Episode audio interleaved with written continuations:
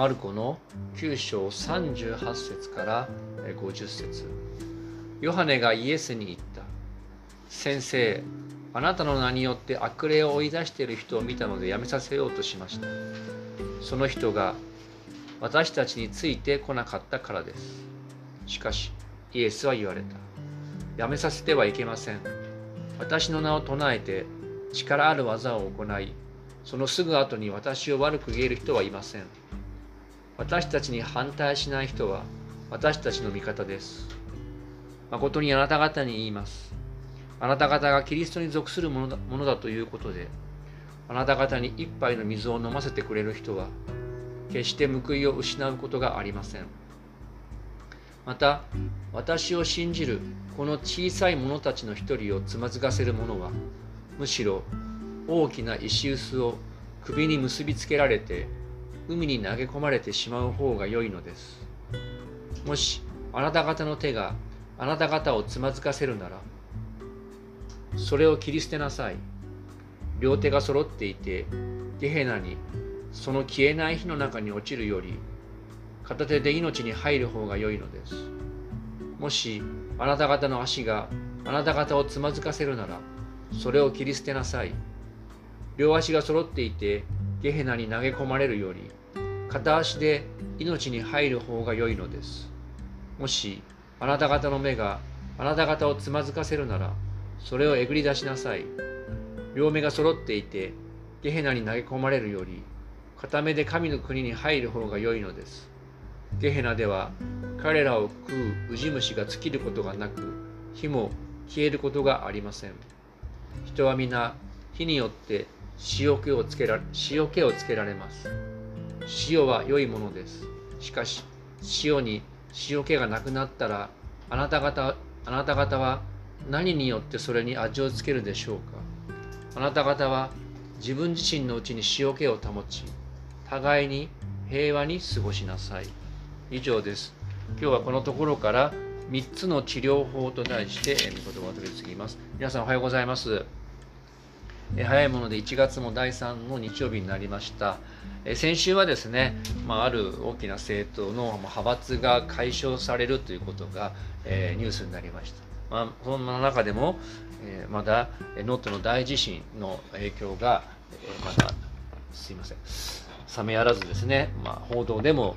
その惨状が伝えられながら、またさまざまな形で支援がなされている。で、支援に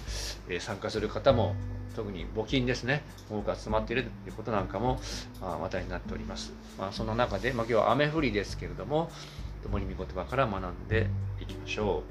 う。で、今日の箇所でイエス様は過激な言葉を並べて、それが非常に印象に残っていて、どんな意味があるのかなという興味をそそられます。しかしそれはですね、後でも詳しく説明しますが、大事なことを教える、えー、誇張表現ですね。で、それを読み解きながらみっつのこと、ひとつめは引け目を癒す報い、ふたつめは独善を治す外科手術、みっつめはまあ試練とナトリウムということですね。まあ、ちょっとあの治療なんかとかっこつけまして、えー、みっつのことから見ていきたいと思います。まず最初は引け目を癒す報いということです、えー、きゅうしょうよんじゅういっせつのイエス様の御言葉を読んでみましょうか。誠にからさん、はい、誠にあなた方に言います。あなた方がキリストに属するものだということで、あなた方に一杯の水を飲ませてくれる人は決して報いを失うことがありません。まあ、ここのまあ段落からはこの言葉を中心にちょっと学んでいきます。え今日の箇所のまあ発端は、えー、ヨハネ、ヨハネという弟子、ペテロとヤコブとヨハネというさんにんの弟子のうちのひとりのヨハネが、あ自分たちの仲間でないものがまあ、悪霊を追い出していたのでやめさせたという話でし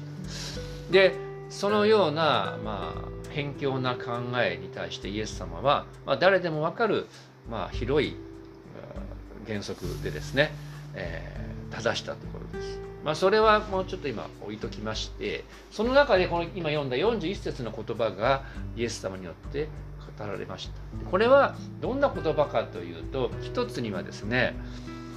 えー、例えばヨハネがその時に批判した無名の弟子たちを守ったりねぎらう言葉でもあったと言われているんですね。でこういうメッセージがここに込められているんです。それはですね、えー、たとえ悪霊追い出しには及ばないコップ一杯の水をイエス様の弟子ということでこう差し出すであげる、コップに一杯の水をイエス様の名のゆえに差し出すという、そのような小さな奉仕でもイエス様の弟子の奉仕に、まあ、悪霊追い出しをはじめとする偉大な奉仕に劣らない尊い奉仕、そのように神様は報いてくださるんですよ。そういうことをここで言ってるわけなんですね。でこの段落はですね、実はまあ前回のところのからもずっと実は続いているんですね。イエス様の弟子たちが誰が一番偉いかを論じ合っていたっていうところからあ続いています。でその中でさらに今日のところはですね、えー、いろんな立場で聞くことができます、イエス様のこの言葉で。先週は弟子の立場をちょっと考えましたけども、十二弟子の立場を考えましたけど、今のこの時点では、えー、弟子たちに批判された側の立場になって考えてみてください。名のない弟子として。で、そうやってイエス様に守られた側の立場としてちょっと考えてみましょう。で、そこでですね、思い出すのはちょっと冒頭に申し上げましたが、先週後半からある政党の派閥が解消されるっていうことで、まあ、大きなニュースになりましたよね。で、派閥のような大きく影響力のあるグループに属していると、その保護下に入りますよね。そしていろいろな、まあ、特権を得ることもできますし、またそこに属することによって自分も大きい存在だというような、まあ、古代妄想って言っていいか分かりません。そういうことを自己肯定感を得られるかもしれません。で一方、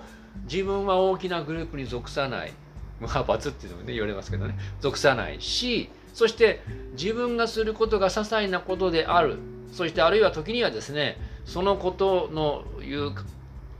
自分が属 し, していないとかやることが些細に思われることゆえに引け目を感じてしまうという立場をちょっと考えてみたいんですね。でもしかしたらそのような大きなグループから圧力をかけられてしまう、まあ、そしてなおさらその引け目、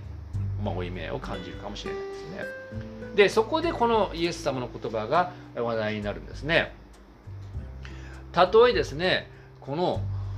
私たちが小さなものであったとしても、そしてなすべきことが小さいと見なされたり思えることだとしても、もしそれがイエス様のためにするのであれば、そしてまあイエス様に仕えるように人に仕えるという思いでするのであれば、神様は必ず報いてくださるというのがこのイエス様のメッセージなんですね。それはイエス様の励ましの言葉です。でそのイエス様の、いやあなたがどんなに小さい存在と思われても、あるいはその創始がどんなに小さい、働きが小さい些細なものだと思われても思っても、いや神様はそれを大きな素晴らしい働きとして報いてくださるんだよという約束です。まあ、あの先週ですね、まあ、仕事でよくちょっと家に行くんですけども、あのにさいさん よんさいとにさいぐらいの女の子がいるんですね。で行くとですね、喜んでくれてですね、あのぐるぐると缶っていうのを凝ってて、ワンワンだとかって教えてくれて、いつも可愛いんですけども、その子たちがですねのど飴をくれたんです。でもでいつもありがとうございますって言ってですね、のど飴をくれて本当に嬉しかったんですね。でそれはですね、たとえちっちゃな飴粒でもですね、私も感動してですね、癒されました、ありがとうって言ったんですけども、まあ神様からしたら私たちが小さい存在かもしれないし、することが小さいことであったとしても、本当に尊い喜ばしい存在奉仕として喜んでくださって、そしてやがて天において報いてくださる、そういうことなんですね。でそのようにですね、イエス様のこの励ましの言葉を思い出していく、そのような小ささ、自分の存在やなすことの小ささをなんとなく感じ時に人のプレッシャーを感じて引け目を感じる時があるかもしれません。でもイエス様は神様の報いをこう約束してくださいました。そしてこの神様が報いてくださるという約束は、この私たちの引け目を癒す薬だとも言えるんじゃないでしょうか。それは最初ですね。にばんめ、独善を治す外科手術ということです。イエス様は続けて、まあ、こう次のことを教えていくんですけども、きゅうしょうよんじゅうさんせつの言葉一つ取り上げまして読んでみましょうか。もしからさん、はい、もしあなたの手があなたをつまずかせるなら、それを切り捨てなさい。両手が揃っていてゲヘナにその消えない火の中に落ちるより、片手で命に入る方が良いのです。このきゅうしょうのよんじゅうにせつからよんじゅうはっせつまでは過激な言葉が続くわけですね。で、先ほど言いましたが、実はこれはイエス様の独特な誇張表現です、まあ、別の箇所では、あなたは人の目の上にある塵に気がつきながら、どうして目の上にある自分の針に気がつかないんですか、なんて言ってます。で、これは当然皆さんも分かっていますように、文字通り手足を切り取れとか目をえぐり出せということではないんですね。で、驚くほどこの過激な命令をすることによって、些細なことだと思っている、あるいは気がつかない問題に目を向けさせるっていう、その大きさを伝えているってことなんです。で、まあ、あのここでイエス様が言っている一連の教えをまとめると、片手片足がないまま命を得る方がましだ。片目がなくても、別の箇所でですね、片目がなくても神の国に入る方がましだって言ってるんですね。ここで言い換えが行われているんです。命に入るっていうことと神の国に入るってことが言い換えられていて、それが同じだっていうことが分かるわけです。で、つまり神の国に入る命、もっと言うと体の命以上、まあ以上っていいか分かりませんけど、体の命とまた別の誠の命に入ること、神の国に入ることがとても大事だってことを教えているんですね。で、これは、えー、他人をつまずかせるのではなくて、自分を神様から遠ざける危険、そのを教えているんですね。危険な問題とは何か、それは独善だということなんです。それもどういうことかということをもう少し詳しく見ていきますけれども、この独善、この前のヨハネの指摘、私たちについてこないからやめさせたっていうところに見え隠れする問題、独善、それはですね、彼らの考えは十二弟子に属する者だけがイエス様の正当な弟子だっていう独善の考えなんですね。で、そのような実は独善的な考えが小さなものをつまずかせるってイエス様は言ってるんです。このきゅうしょうのよんじゅうにせつの最初は、私を信じるこの小さい者たちの一人でもつまずかせる者は首に石臼をかけて海に沈める方がましだって言って、これもひどあの誇張表現ですけども、これは何を教えてるか、この前のあの小さな奉仕者の水一杯の小さな奉仕ということと関係してくるわけです。で、もっと言うと、その前の先週見た小さなものを私の名のように受け入れるならばっていうことともちょっと小さなってことで関連はしてるんですね。で、ここで言う実は小さなものっていうのは子供じゃなくて信仰の初心者を言ってるんです。これはですね、当時イエス様が天に帰られた後、ローマの教会で回覧されたって言いますよね。ちょっと、まあ、まだペテロが生きてたと思われますけども、ペテロをはじめ弟子たち、いろんなその教会が、家の教会をはじめ広がっていく中で、新しい弟子たち、信者が加わってきたわけです。で、そういう新しい信者たちを独善によって切り捨てないようにっていう、まあ、そういうことをやってつまずかせるならば、それは大きな罪ですよってことが、この首に石臼をっていうことで教えていることなんです。で、それは他の人に対してのつまずきですけども、ここの手足を切り捨てる云々っていうのは、自分のを自分をつまずかせる、つまり自分を神様から遠ざける、その思いに注意しなさいという教えなんですね。この独善的な考えでお前は私たちの弟子でないって言って人をつまずかせることも問題なんですけども、実はその人々を独善によって神様から遠ざけるだけではなくて、自分自身もその独善に気がつかずにいると、いつの間にか今度は神様ご自身の御心から自分を遠ざけてしまう危険性があるんですよ。それがゲヘナの中に陥るっていうことで表現されています。でゲヘナっていうのは簡単に言うと旧約聖書の時代にできたゴミ捨て場です。で当時、えー、詳しく言いませんかけど、簡単に言うと子供を捧げていた偶像礼拝をしていたイスラエルの堕落した王がいたんです。でその礼拝所みたいなところを、まあ簡単に言うとやめさせて、そしてその呪われた場所をゴミ捨て場にしたんです。でゴミ捨て場にしただけじゃなくて、まあちょっと過激ですけども遺体をそこに捨てた。でそこに行くと本当に火が燃えていたり、死んだ生き物の死骸にウジが群がっているってことがあったので、この段落の最後のウジうんぬんっていう話が出てくるわけです。だからそういうことも使いながらイエス様は、気がつかない独善がやがて神の裁きをもたらして取り返しがつかないことになりますよっていうことで、このまあ過激な教えを語ったわけなんですね。でこの独善の危険性を指摘して改心に導くために、手足を切り取り片方を切り取り片目を振り出すという過激な教え、まあある学者はこれを外科手術と呼ぶわけです。でそのような外科手術の意図で誤解を恐れずに言うのであれば、一般的にはですね、まあ本当誤解を恐れずに言ってますけど、一般的には特に当時は当然両手両足が揃っていて両目が揃っているのが当たり前で、それがいいっていうのは当たり前なんですね。でもこの当たり前ということは自分を疑わないということであって、言い換えれば独善につながるわけです。でこの揃っていて当たり前の自分の体の一部を失ってでも神の国に入る方が良いっていう教え、それはですね、当たり前と思っていることが自分を神様から遠ざけていることがあるから、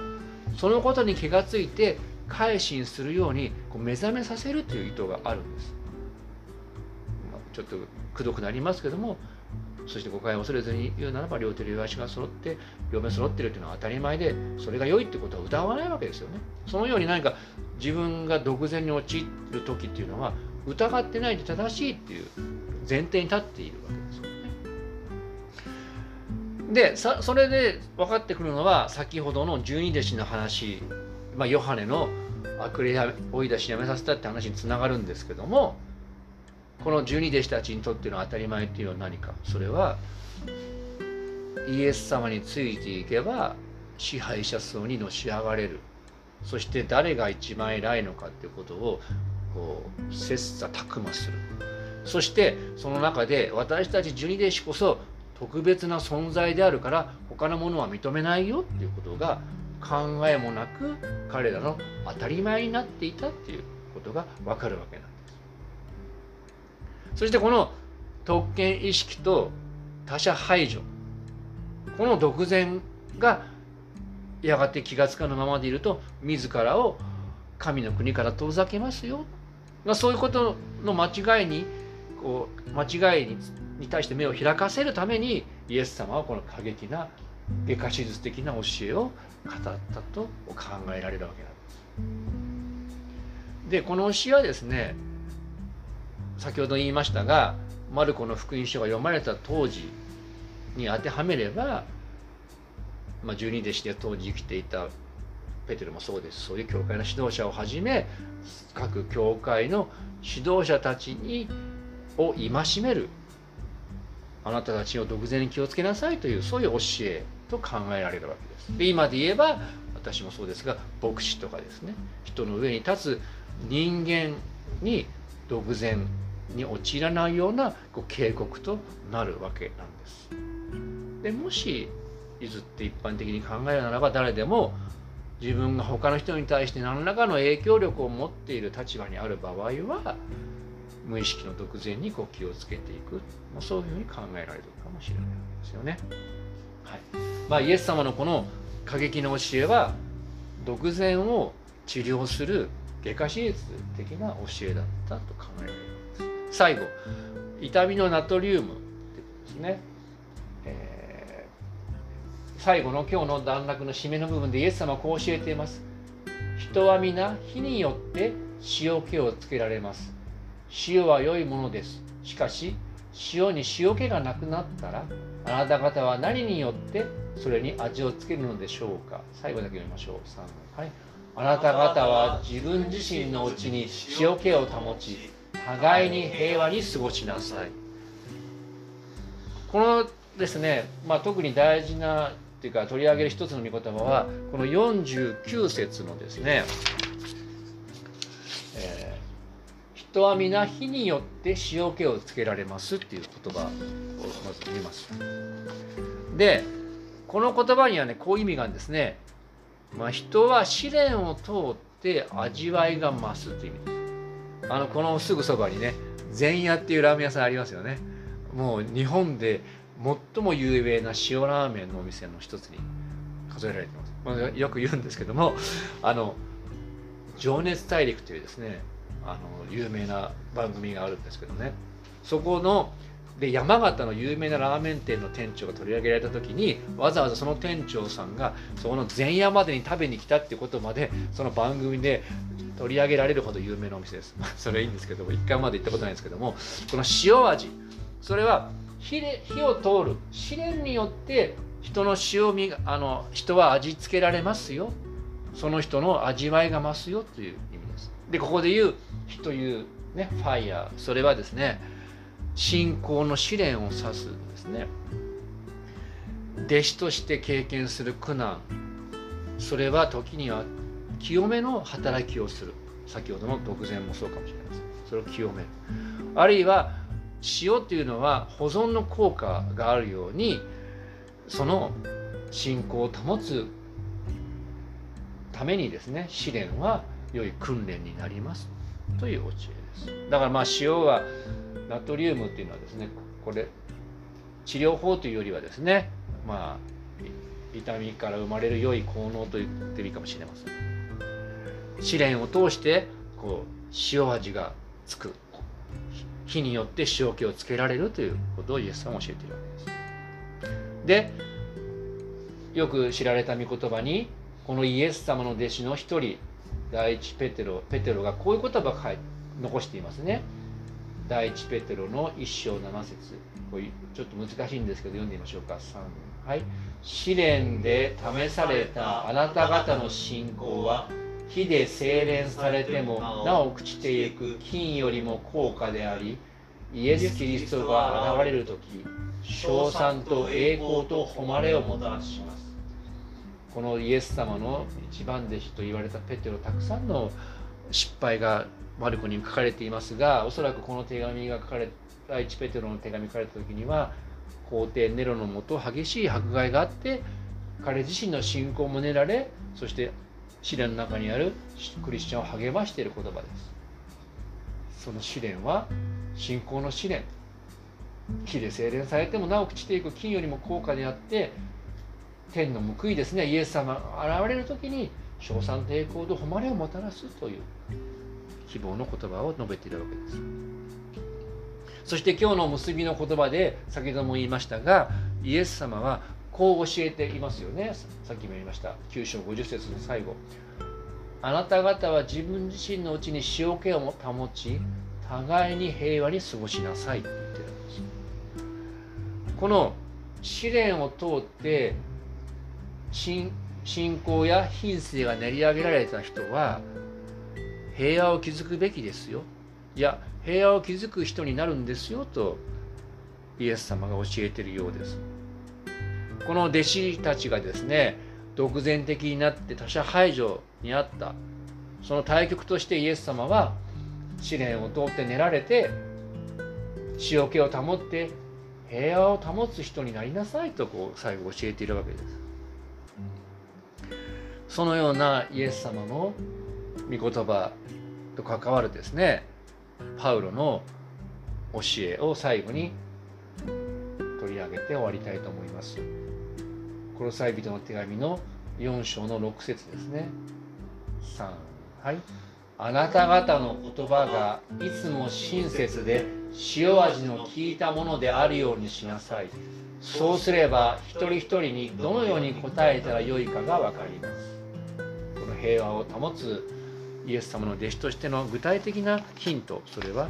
塩味の効いた言葉だ、親切な言葉ですね。そのことを考えながら主の弟子として歩んでいくお互いになりたいと思います。お祈りしましょう。天の神様、皆を賛美いたします。ヨハネをはじめ弟子たちが独善的な考えの中で人々を裁き、また自分たちをあなたの御心から遠ざけようとしていた、そのような中にありましたけれども、どうぞ私たちが同じような過ちに陥ることがありませんように、また逆に私たちが自らを小さなものと思うときに、イエス様の御言葉、天にいただけるあなたの尊い報いを思い出し、あなたの御業のうちを歩むことができるように導いてください。どうぞあなたが私たちを日常の生活を通し、試練の中にあっても私たちを練り上げ、塩気を保つ、そのような平和の礎として私たちをお用いください。この願いと感謝を私たちの救い主、主イエス様のお名前によってお祈りします。アーメン。それではいっぷんほど御言葉に応えて祈る時間を持ちましょう。